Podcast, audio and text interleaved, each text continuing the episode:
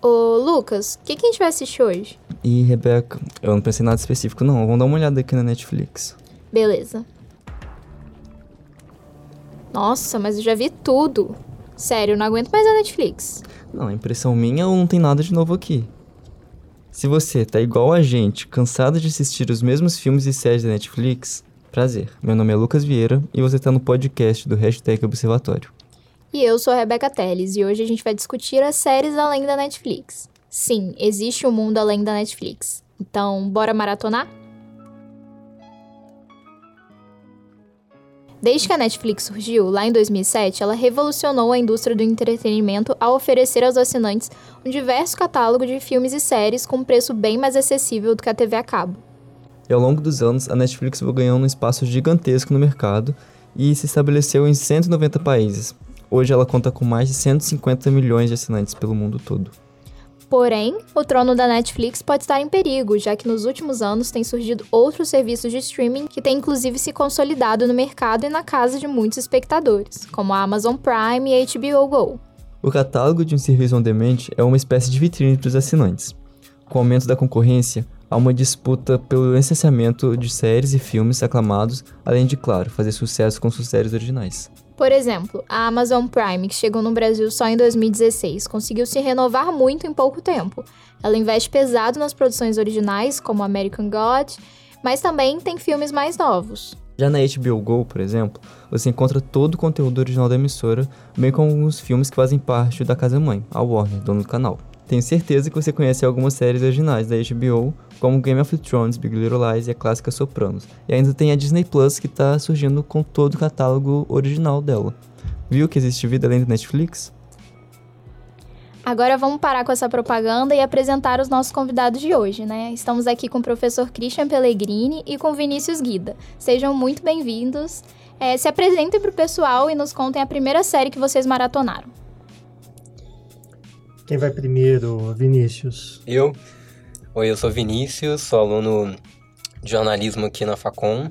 Nossa, a primeira série que eu maratonei. Eu acho que foi. Não, maratonar, não sei, na verdade. Gente, que pergunta difícil, podia ter mandado isso antes. É, acho que a primeira série que eu tenho memória, assim, de ver baixando torrent, vendo ela em sequência mais, é How I Met Your Mother, que não, não é uma série que eu recomendaria hoje em dia mas que eu acompanhei na adolescência, ela era lançada né, enquanto eu, eu, eu era adolescente, e terminou ali quando eu estava entrando na faculdade. Eu acho que foi a primeira série que eu tenho essa memória de ver em sequência, assim, de fazer um esforço de baixar e não ver na televisão, especificamente. Porque, por exemplo, uma série que eu via desde criança com a minha irmã mais velha era o Si, mas eu via na, na televisão, ou via na Warner, ou via no, no SBT no domingo de manhã. Então, assim, é, nessa concepção de maratonar que a gente tem hoje em dia, eu acho que realmente a moda foi a minha primeira. Melhor que Friends, aquelas. é muito maldoso esse comentário. Melhor que Friends, eu acho, acho muita maldade falar isso. Mas o, o, Bom, eu sou Christian Pellegrini, sou professor de cinema e audiovisual do Instituto de Artes e Design aqui da UFJF. É, eu acho que eu estou tentando puxar pela memória aqui, enquanto o Vinícius falava qual era primeira, qual foi a primeira série que eu maratonei. Eu não tenho certeza se eu consigo localizar assim é, é, essa essa situação de maratonar uma série. Mas eu tenho recordações muito muito remotas assim lá da minha da minha infância, uns 4, 5 anos assim, é, de de brigar com os meus pais para ficar acordado até um pouco mais tarde e ver as séries que passavam depois da novela das oito, né? Os que então eram chamados de enlatados. Então eu via muito as Panteras, Kojak, esse tipo de, de série. E aí, uh, de uma certa forma, eu cresci vendo televisão, é, relutei muito até sair uh, dessa situação da televisão e, e eventualmente do, do, aparelho de DVD ou de Blu-ray para consumir audiovisual, né, para começar a assistir no computador. Mas uma vez que eu comecei a fazer isso no computador, eu acho que a série que, que marcou para mim um novo jeito de consumir esse tipo de conteúdo foi quando eu assisti Scrubs, mas isso já estava indo lá para a sétima, oitava série e eu comecei né, do primeiro, da primeira temporada, do primeiro episódio. É, e aí me recordo, inclusive, que foi um período de férias, né? E como eu sou professor, eu estava de férias, então eu me dediquei muito, assim, a, a maratonar Scrubs. E foi, um, foi uma experiência muito bacana. E qual que foi a sua, Rebeca? Ai, Breaking Bad. Sim, é. Assim, eu lembro que. Eh, na verdade, eu sou meio nova nisso. Foi em 2014 ou 2013. Só o meu pai tinha Netflix.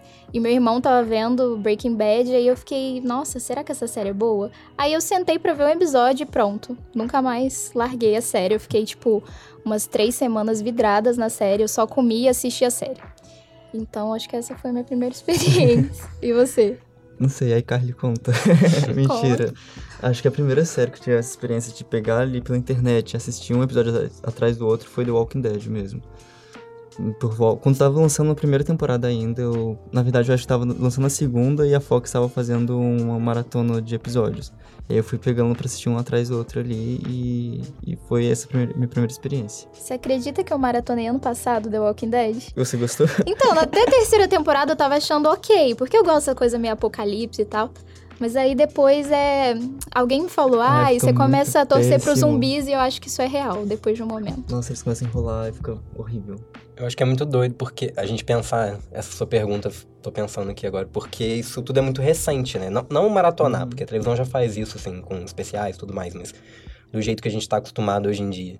Aí você falou de Breaking Bad, por exemplo, eu lembro, eu assistia Breaking Bad na televisão. E depois fui começando a, a baixar, principalmente na última temporada, que eu queria muito ver da, até pouco tempo atrás, né? Acho que é 2014 mesmo, no final. É, 2014. É, ainda demorava para chegar na televisão brasileira um, um, episódio que passava nos Estados Unidos e já tinha na Netflix, mas eles ainda não tinham esse esquema de, da reprodução, igual tem, por exemplo, agora com Good Place, né, da NBC, que eles reproduzem no dia seguinte aqui no, no, no Brasil. Ainda, eu acho que ainda demorar uns meses para chegar e eu baixei a última temporada toda em torrent, assim. Mas também nesse mesmo fluxo televisivo de ser uma vez por semana e caçar lá o torrent no dia que, que eu achava que, que ia sair. E, e aí eu tenho dificuldade de pensar quando... Como, como que eu comecei a assistir série é, por inteiro, de uma vez, assim. Maratonando mesmo, sentando na, na frente da televisão ou do computador e vendo naquele fluxo da Netflix que dá cinco segundos, você começa a ver outro muito difícil, não consigo imaginar quando foi a primeira vez que eu fiz isso. Mesmo sendo uma coisa muito recente. Parece que tem, tem muito tempo que a gente tá acostumado com isso, né? Mas vocês conseguem maratonar qualquer série? Porque, assim, por exemplo, tem uma série que eu amo, que é o Ashworth, da HBO. É, mas eu não consigo assistir mais de dois episódios daquela série, porque minha mente já tá a mil e não dá para mim. É, é não, muita também. informação, é muito complexo. Mas outras como, sei lá, Casa de Papel aí da Netflix. Eu vi tudo de uma vez. Sério, eu vi tudo de uma vez. The pra mim foi tranquilo. também foi uma série que tive muita dificuldade para assistir, assim, em formato maratona. Porque os episódios eram muito pesados. Ele exigia que você tivesse um tempo ali para pensar o que tava acontecendo. Sim. Agora, fazendo esse gancho com o que você falou de, de um papel que tá acontecendo com as narrativas seriadas num todo, qual o papel que vocês veem que essas narrativas seriadas precisam cumprir na contemporaneidade? Poxa, que, que pergunta ampla. Sim, tipo, no quesito de storyline mesmo, de usar recursos como transmídia, com, é, complexidade narrativa, é, de explorar essa, essa nova forma de contar, porque a tecnologia trouxe muitos pra gente também, mas também tem muito do lado so, do social, né? De como a gente consome isso, uhum. como que a gente procura o que a gente vai consumir e como que, que essas produtoras precisam se inovar, sabe? Qual papel que essa narrativa precisa cumprir.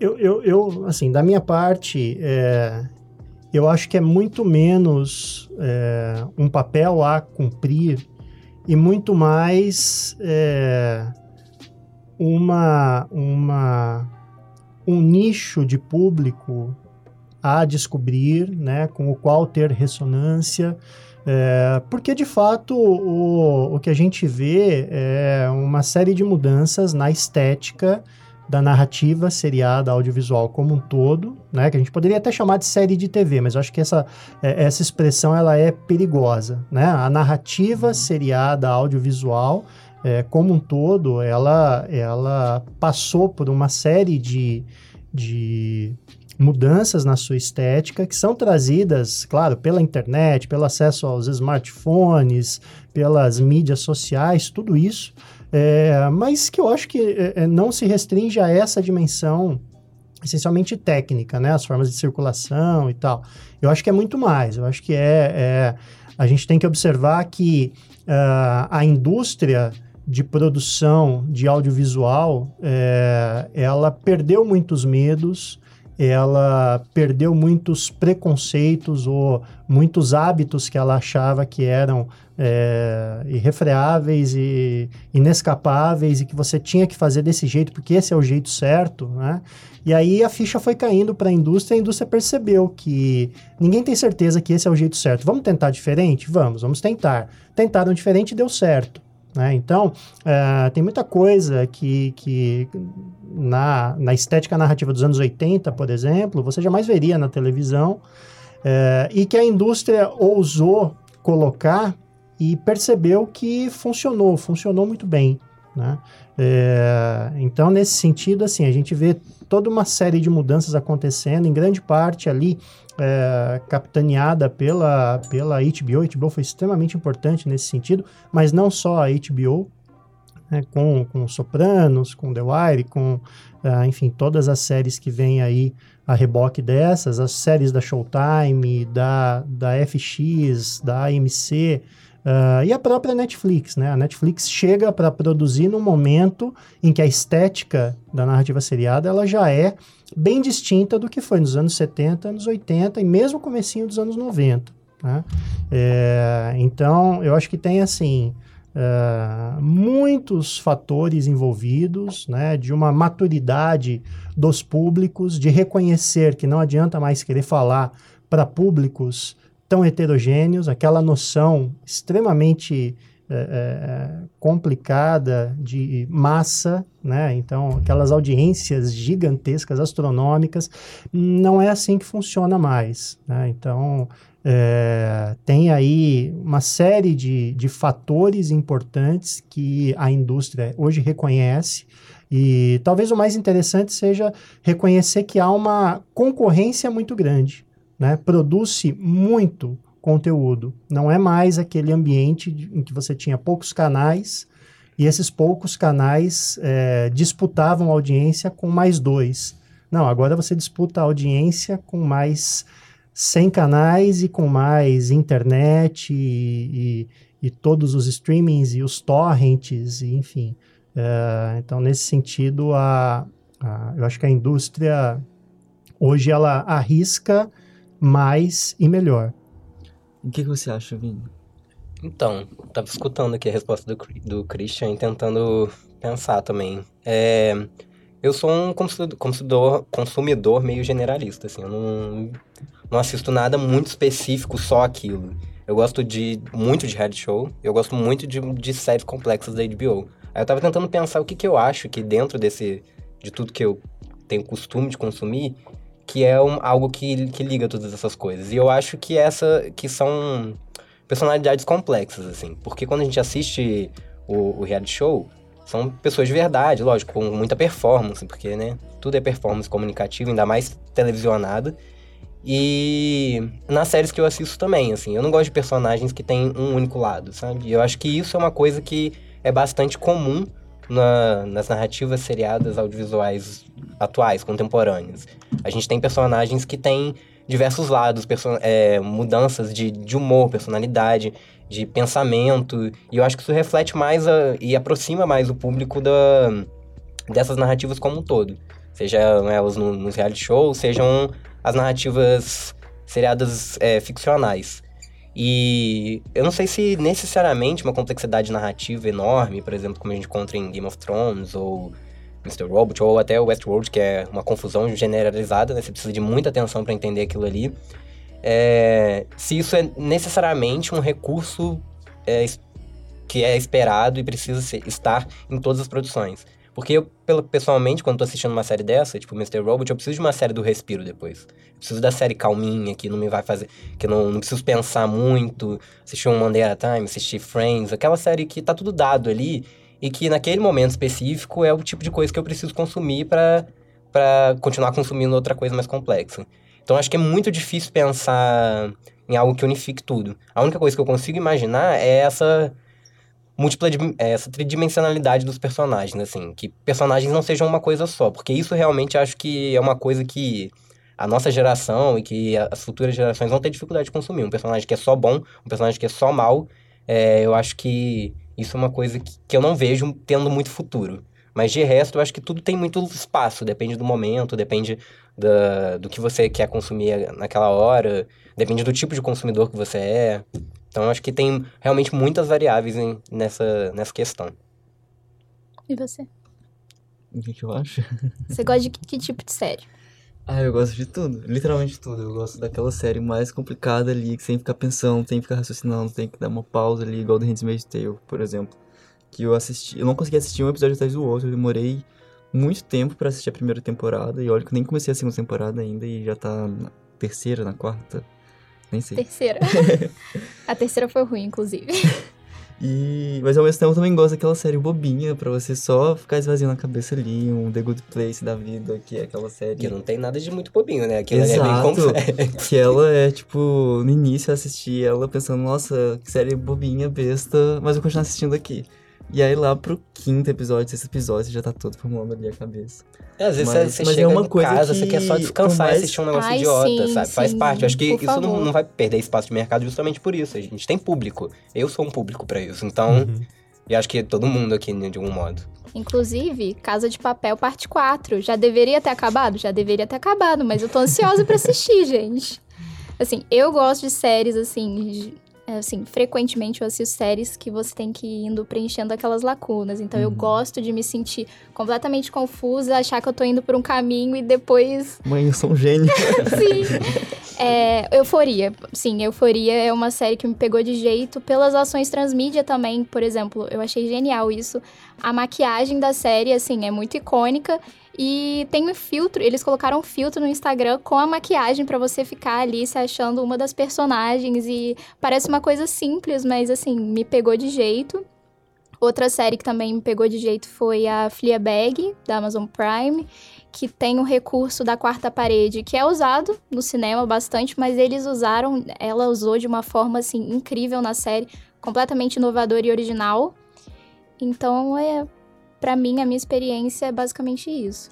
Eu acho, é, eu acho bacana é, a gente, a gente observar justamente essa, essa diversidade de séries que vocês comentam e, e, enfim, é, que vocês enaltecem, né? Como pô, atrai, é, é, é, de vocês se, se engajam ali com a série por muito tempo.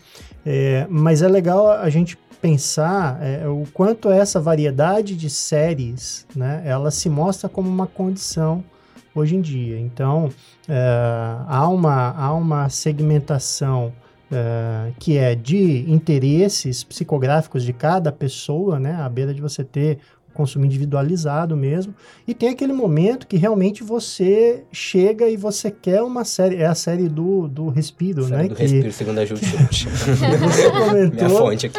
É, é, então, assim, a, a, a série do Respiro, eu acho que ela é importante, e a gente tem que pensar o seguinte, né? A gente está falando de, de narrativas seriadas, quer dizer, nós temos aqui um, um certo perfil, né? Então, estamos dentro de uma universidade, temos acesso à educação formal, é, nós é, é, podemos ver uma série em inglês sem precisar da legenda, isso, isso é tudo muito importante de uma certa maneira começa a, a é, delimitar ali né, os traços da nossa, do nosso consumo. Mas ao mesmo tempo a gente tem que pensar que essa produção de narrativa seriada, ela também é pensada para outros públicos. A gente tem que considerar, por exemplo, o público infantil, né, que é um público, enfim, que é importante, né, e há muita série que é produzida para público infantil, as animações e tal. É, e aí o, o, eu ouvi o Vinícius comentar, né, sobre a, a, complexidade dos personagens, e eu acho que, sem dúvida, esse é um traço muito bacana da nossa época, assim. Então, encontrar personagens extremamente complexos que vão na contramão do que era um princípio da estética da televisão por muito tempo, né? Então assumia-se na televisão que o personagem complexo, primeiro, é, ele ia gerar uma, uma certa, um certo afastamento do espectador, porque o espectador poderia se sentir confuso. Para além da confusão, né, acreditava-se também uh, que ele poderia gerar o afastamento do espectador justamente pela ambivalência moral, né? Como assim o personagem não é totalmente bom? Então, será que você vai arriscar de colocar um protagonista é, que pise no calo é, dos valores morais de quem está assistindo? Isso é, é, arriscado. Não vamos arriscar perder a audiência, então vamos fazer um personagem que seja só bonzinho, né? É, e, e, isso, de uma certa forma, é, foi um, um, receio, um medo uh, que manteve boa parte dessa produção, que era voltada para a TV comercial, uma produção extremamente pasteurizada, né, que antes de ser feita para que as pessoas é, se apaixonassem pela narrativa, ela era feita para que a, a, as pessoas não recusassem a narrativa. Né? Era uma lógica um pouco inversa, assim. É, mas, é, a partir de uma série de de, enfim, de mudanças que acabam acontecendo na cultura, especialmente nos anos 80 e 90, a gente vai ver né, a, as séries que emergem desse processo é, lidando com toda essa complexidade, sem dúvida, e é uma complexidade que é muito interessante porque é, é, deixa a série semanticamente mais, é, mais, mais densa. Né? Então você tem uma experiência arrebatadora é, porque o personagem não é simplista. Então, isso né, ajuda você a ter essa experiência. Mas, ao mesmo tempo, a gente tem que lembrar, é, e vocês lembraram aqui, né, curiosamente, citando séries antigas. Né? Às vezes eu quero ver uma série bobinha como Friends. Né? É, e para alguém da minha geração falar mal de Friends é, é ofensivo, mas é, é, uma, é uma série com personagens muito mais rasos, né?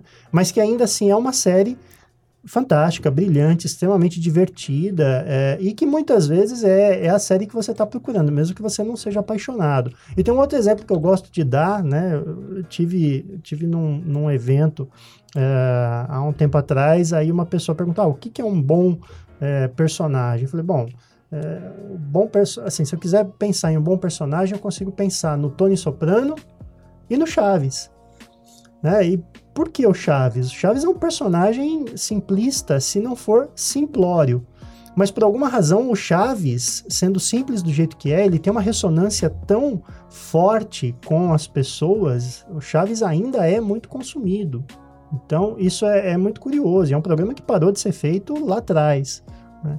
Então, é, é, é, muito interessante a gente pensar que, a, a, mesmo essa, essa possibilidade toda de, uh, de você direcionar o consumo né, uh, para algum tema ou para algum aspecto formal que você se interesse, é, ela não, não esgota as possibilidades que você tem de fruir esse conteúdo. Há pouco tempo atrás, a gente poderia falar de um cenário completamente dominado pela Netflix. Como vocês veem, é, como vocês percebem esse cenário, esse espaço sendo ocupado por outras redes? Vocês acham que cada streaming é, específico cumpre uma função diferente com as suas narrativas ou eles buscam atender nichos de públicos diferentes? É. Então, é, eu não sei se eu vejo a Netflix perdendo esse espaço gigante que ela tem de mercado, assim. Eles têm lá, igual vocês falaram no começo, 150 milhões de assinantes. A Amazon tem por volta de 100, mas a maioria nos Estados Unidos. Eu vi uma pesquisa outro dia falando que a maioria que as pessoas que assinam é, o Amazon Prime nos Estados Unidos assinam por causa do serviço de, de entrega grátis, que não é por causa do Prime Video. Então, você pensar, acho que era 80%, assim, de 100 milhões, acho que 10% desses 100 milhões realmente usam o, o, Prime Video, segundo essa pesquisa. E eu acho que, que, de uma forma geral, os serviços de streaming, eles têm uma composição bastante generalista, assim, porque eles precisam atender nichos diferentes, mas dentro de uma, de uma composição maior. Então na Netflix você vai encontrar de tudo, na Amazon você vai encontrar de tudo. O Facebook Watch, que nasceu há pouco tempo e eles têm investido bastante, assim. No primeiro ano investiu um bilhão para comprar um trilhão de coisas diferentes, assim. Comprou Story for Laws, tá produzindo uma é, talk show agora. Então, assim, tem de tudo misturado ali no meio.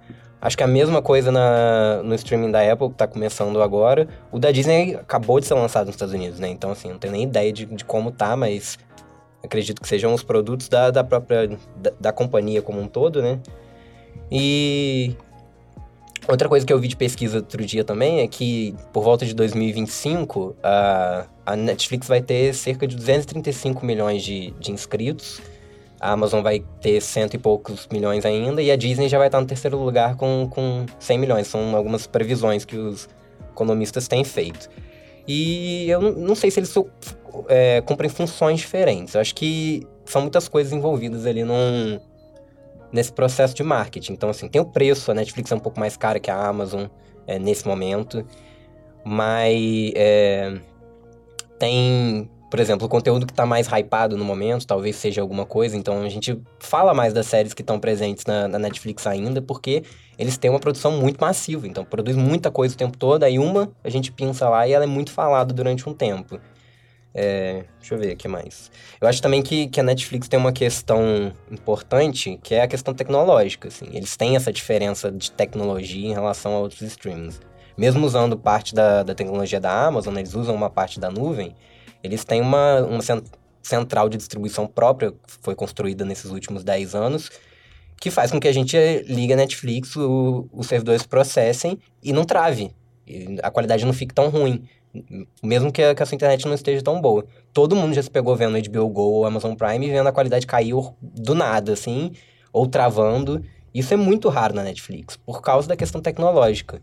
Então eu acho que isso é uma coisa que vai fazer diferença no futuro, assim, talvez mais do que o conteúdo, porque é, isso afeta o consumidor diretamente, o preço afeta diretamente, se, é, como o serviço funciona afeta diretamente, e eventualmente a gente vai ter tanta coisa para assinar que a gente vai optar por algum que tenha mais conteúdo que nos agrade, mas também que o preço seja ok, mas também que a qualidade da conexão seja muito boa. Então, não sei, assim. No momento, eu acho que tá tudo meio confuso, mas eu não vejo a Netflix perdendo esse grande espaço e essa, esse protagonismo no mercado, assim, pelo menos no futuro próximo. É, eu, eu, eu, eu, concordo com o Vinícius é, em relação a, a, não enxergar a Netflix perdendo né, esse, esse protagonismo no, no negócio do streaming. É, eu eu não sei, eu acho que hoje é, não consigo, não consigo enxergar é, nada em relação a essa, a essa briga de mercado é, que não passe pelo conteúdo. Eu acho que essa, essa reflexão que o Vinícius faz sobre a tecnologia, o acesso, é óbvio que ela é importante, é, então, a partir de um, de um certo limiar de falta de qualidade, é claro que as pessoas vão deixar de assinar, né? É, mas ao mesmo tempo, assim, eu não tenho muita certeza, e aí, enfim, não, não quero, eu não quero especular sobre isso, é, não tenho muita certeza acerca dessa distinção técnica num futuro próximo. Mas o que me parece hoje que a, a, a questão em, em discussão aí, se eu vou assinar mais um, vou assinar mais mas o terceiro, né? Uh, ela passa pelo catálogo. Então, hoje eu acho que é uma questão de conteúdo, né? E essa é a, impressão que eu tenho. É, a impress é, é, é uma questão de conteúdo, e aí a gente tem que pensar que o surgimento da, da Disney, ele é distinto da Amazon e distinto da Netflix, porque a Disney já chega com um catálogo próprio muito grande e com investimento planejado, muito bem planejado em uh, serialização uh, do conteúdo da Marvel, por exemplo, né? Mas a gente não tem muita certeza do que vai acontecer uh, nos próximos anos em todo esse investimento voltado para a relação que, ele, que, que a Disney tem de investimento com o, o, o, conteúdo da Marvel. A gente não sabe o que vai acontecer, por exemplo, com a DC, né? E as relações que a DC vai, pode vir a, a estabelecer e uh, como a DC vai desenvolver o seu universo narrativo, que é uma coisa que, por enquanto, né, tem se mostrado muito mais objeto de críticas, né? É, ou comparativamente tem se mostrado é, hum, talvez não tão bem sucedido quanto a Marvel, mas é, de uma maneira ou de outra a Disney já nasce com um catálogo gigantesco, né? E e, e, gerenciar esse conteúdo, eu acho que é uma coisa que a Disney sabe fazer. A, a, a Amazon, uh, e nesse caso também a Netflix, né, é, eles acabam é, tendo que lidar com um catálogo de licenciamento e, ao mesmo tempo, equilibrar o investimento que vai ser feito em produções originais. Então, a gente não sabe se de repente vai pintar aí mais duas ou três ou quatro novas produções originais de, de da Amazon ou da Netflix que vão bombar. Né? E a gente sabe que no momento em que essas, essas produções originais bombam, é, você tem um aumento expressivo do número de assinantes. Né? Muita gente assina justamente para poder assistir esse conteúdo novo e aí acaba ficando e vendo todo o conteúdo antigo. Então, é, assim, concordo que a Netflix não vai é, perder a, a, a, sua posição de maneira tão fácil, é, mas também não sei, não dá para gente, não dá para gente saber com segurança o que, que vai rolar aí nos próximos anos. Eu acho que também uma coisa que eu estava pensando aqui, porque você falou de licenciamento no sentido de obter produtos, né? Mas a Netflix, ela tá entrando num, num momento que eu ainda não... A Disney, por exemplo, é totalmente diferente, né? Já tem produtos delas licenciados, então, tipo, um uhum. caderno, bonequinho, para tudo que é lado. E a Netflix tá entrando nesse, nesse tipo de mercado também. Eu vi recentemente Stranger Things, assim, que teve... Tem sandália havaiana, tem camiseta na Riachuelo, tem Teve propaganda com a Coca, teve. É, Funko, aqueles bonequinhos. Teve Funko, teve, teve alguma coisa com a Nike também, eles fizeram uma coleção específica. Então, assim, isso também reflete o, o lucro e como a empresa vai crescer, né? Nesse sentido de dominar o mercado enquanto empresa, né? Que é algo que a Disney já, já, já tá mais que consolidada e a Netflix ainda precisa buscar. Por exemplo, na Amazon, eu não conheço nenhuma série que, ele, que tenha esse apelo público de licenciamento de produto, que é uma parte importante da televisão hoje em dia. Assim. É o Mandalorian, né? O Mandalorian, é, que é do universo do Star Wars. Né? Da, Mas é, Amazon. É, é. Então, e, e na Netflix, assim, tem bastante já que está entrando nesse, nessa questão do licenciamento de produto que porque muito do que se fala é que o modelo da Netflix só baseado em assinatura não seria muito uhum. sustentável uhum. ao longo dos anos, porque eles investem demais em produções originais e na manutenção de, de algumas coisas muito caras no catálogo também, que não são deles. Então, que, que essa é uma, uma saída possível, assim. Eu não sei se vocês quiserem falar alguma coisa sobre isso. Mais uma pergunta. Aquele momento que você falou da HBO, você falou, ah, séries complexas. Vocês conseguem identificar algumas características específicas de cada streaming? Em relação às produções originais? Tipo, ah, é, é, eu já ouvi é, gente falando. A Amazon, eu, as produções da Amazon, eu sinto que elas investem em formatos mais inovadores. Aí deram um exemplo aquela Homecoming. E aí, o, aí tem essas séries eventos da HBO, tipo Game of Thrones, Big Little Liars, e essas séries complexas também. E aí eu não sei, a Netflix. É, eu acho que não dá pra gente jogar a HBO no mesmo barco, assim, porque são coisas bem diferentes, né? A HBO é um canal segmentado. Então ele uhum. faz um tipo de série que é muito característico da HBO. A Amazon é, igual eu falei, pelo menos para mim, é um catálogo gigante, que tem muita coisa ali dentro. A gente vai ver Fleabag, mas tem outras séries mais.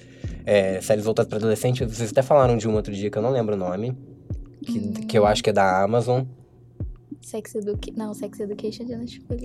Como que é que você tava indicando? Ixi, é, enfim.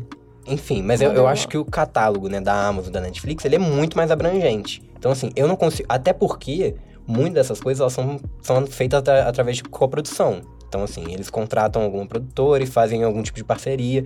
É, muitas produtoras falam que há uma grande liberdade na, na produção que não se encontra muito na televisão tradicional.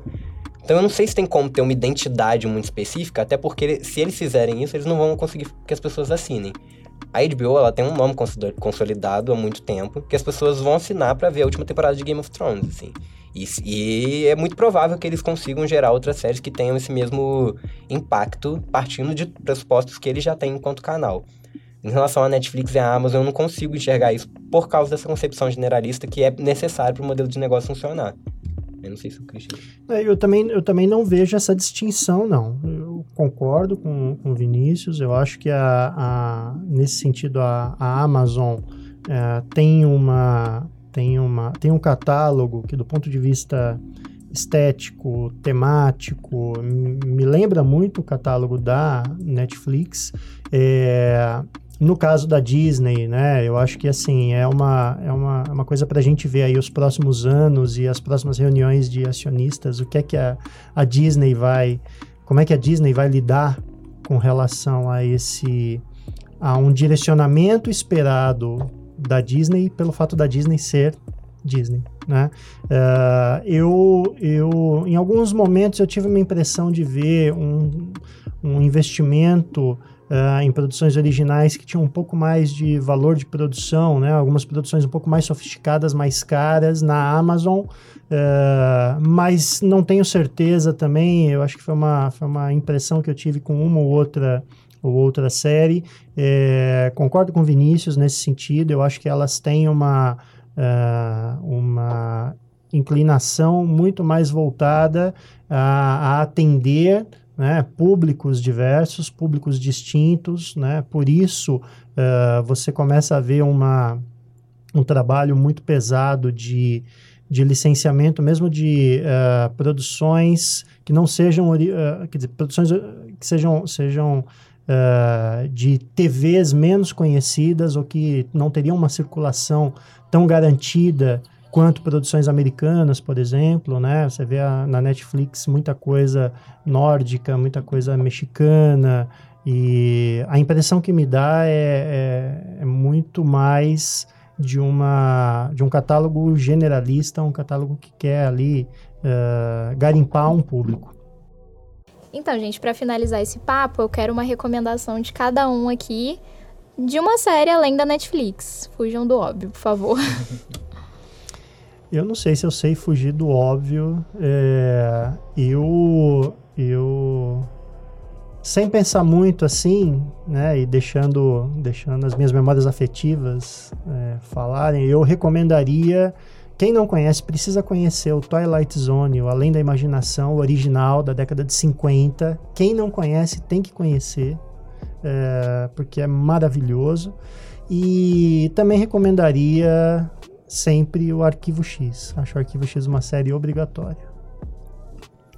Ah, eu vou recomendar a última série que eu vi que eu achei muito boa, que é da Amazon, então não tô saindo tanto do óbvio assim, tá disponível no serviço de streaming, que é Undone, que é uma, uma série de animação feita com rotoscopia e quando eu vi o, a sinopse pela primeira vez, é, eu falei, gente, para quê? Que vai fazer rotoscopia em cima de, desse temática, que é uma menina que pensa que vê o, o, pai dela morto, e aí tem toda essa questão, se ela tá realmente vendo, se ela, se ela tá se comunicando com ele, ou se aquilo é um outro tipo de coisa, se ela é esquizofrênica. Toda essa questão envolve a série. E aí, quando eu comecei a ver, eu vi que fazia muito sentido essa técnica específica para aquela narrativa e é muito bem construído. Eu queria que não tivesse outra temporada, porque a primeira temporada termina muito bem. Mas vai, acho que vai ter. Então, mas, vejam enquanto não tem, porque é uma série muito boa. Fiquei curiosa. eu vou recomendar outra da Amazon, é The Marvel e Mrs. Maisel, que tá na terceira temporada. É ambientada nos anos 50, entre os anos 50 e 60, e conta a história de uma mulher que é, se arrisca na comédia naquela época. Se hoje ser uma mulher na comédia já é difícil, imagina naquela época, né? Você já era super rotulada como doida, depravada, enfim, tem todos esses estereótipos e ela brinca muito com eles. Enfim, é excelente, assistam. Eu tava pensando aqui o que, que eu recomendava, e aí minha cabeça passou por várias séries que a gente já falou durante, durante o início dessa temporada, né? Fleabag, Euforia, mas tentar pensar aqui e eu acho que vou falar um pouquinho da última série que eu assisti, da HBO, que ela é baseada no, numa trilogia de livros chamada Fronteiras do Universo, que inclusive teve uma adaptação em 2009, se não me engano, para o filme A Bússola de Ouro, que é His Dark Materials, que é muito, muito genial. Eu acho que ela trouxe uma empolgação de uma fantasia que eu senti falta, tinha falta quando era criança e eu acho ela bem interessante. Ai, eu também fiquei curiosa, porque eu vi é, o trailer. É eu vou assistir isso. nas férias.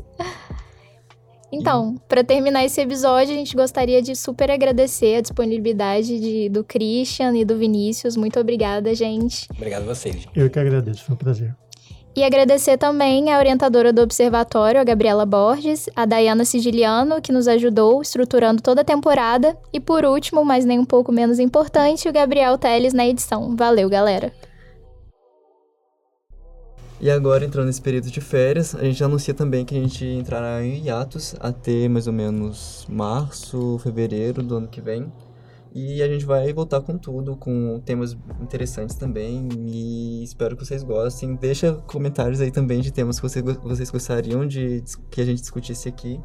E é isso. Muito obrigado, gente. Para vocês conhecerem outros projetos do Observatório, visita a gente no site do observatório do audiovisual.com.br. Siga a gente nas redes sociais também. No Instagram você, você encontra bastante coisa interessante. Tem um projeto do WebDoc muito legal. E para outros episódios do podcast, você confere ele no Spotify e no YouTube. Até a próxima, gente.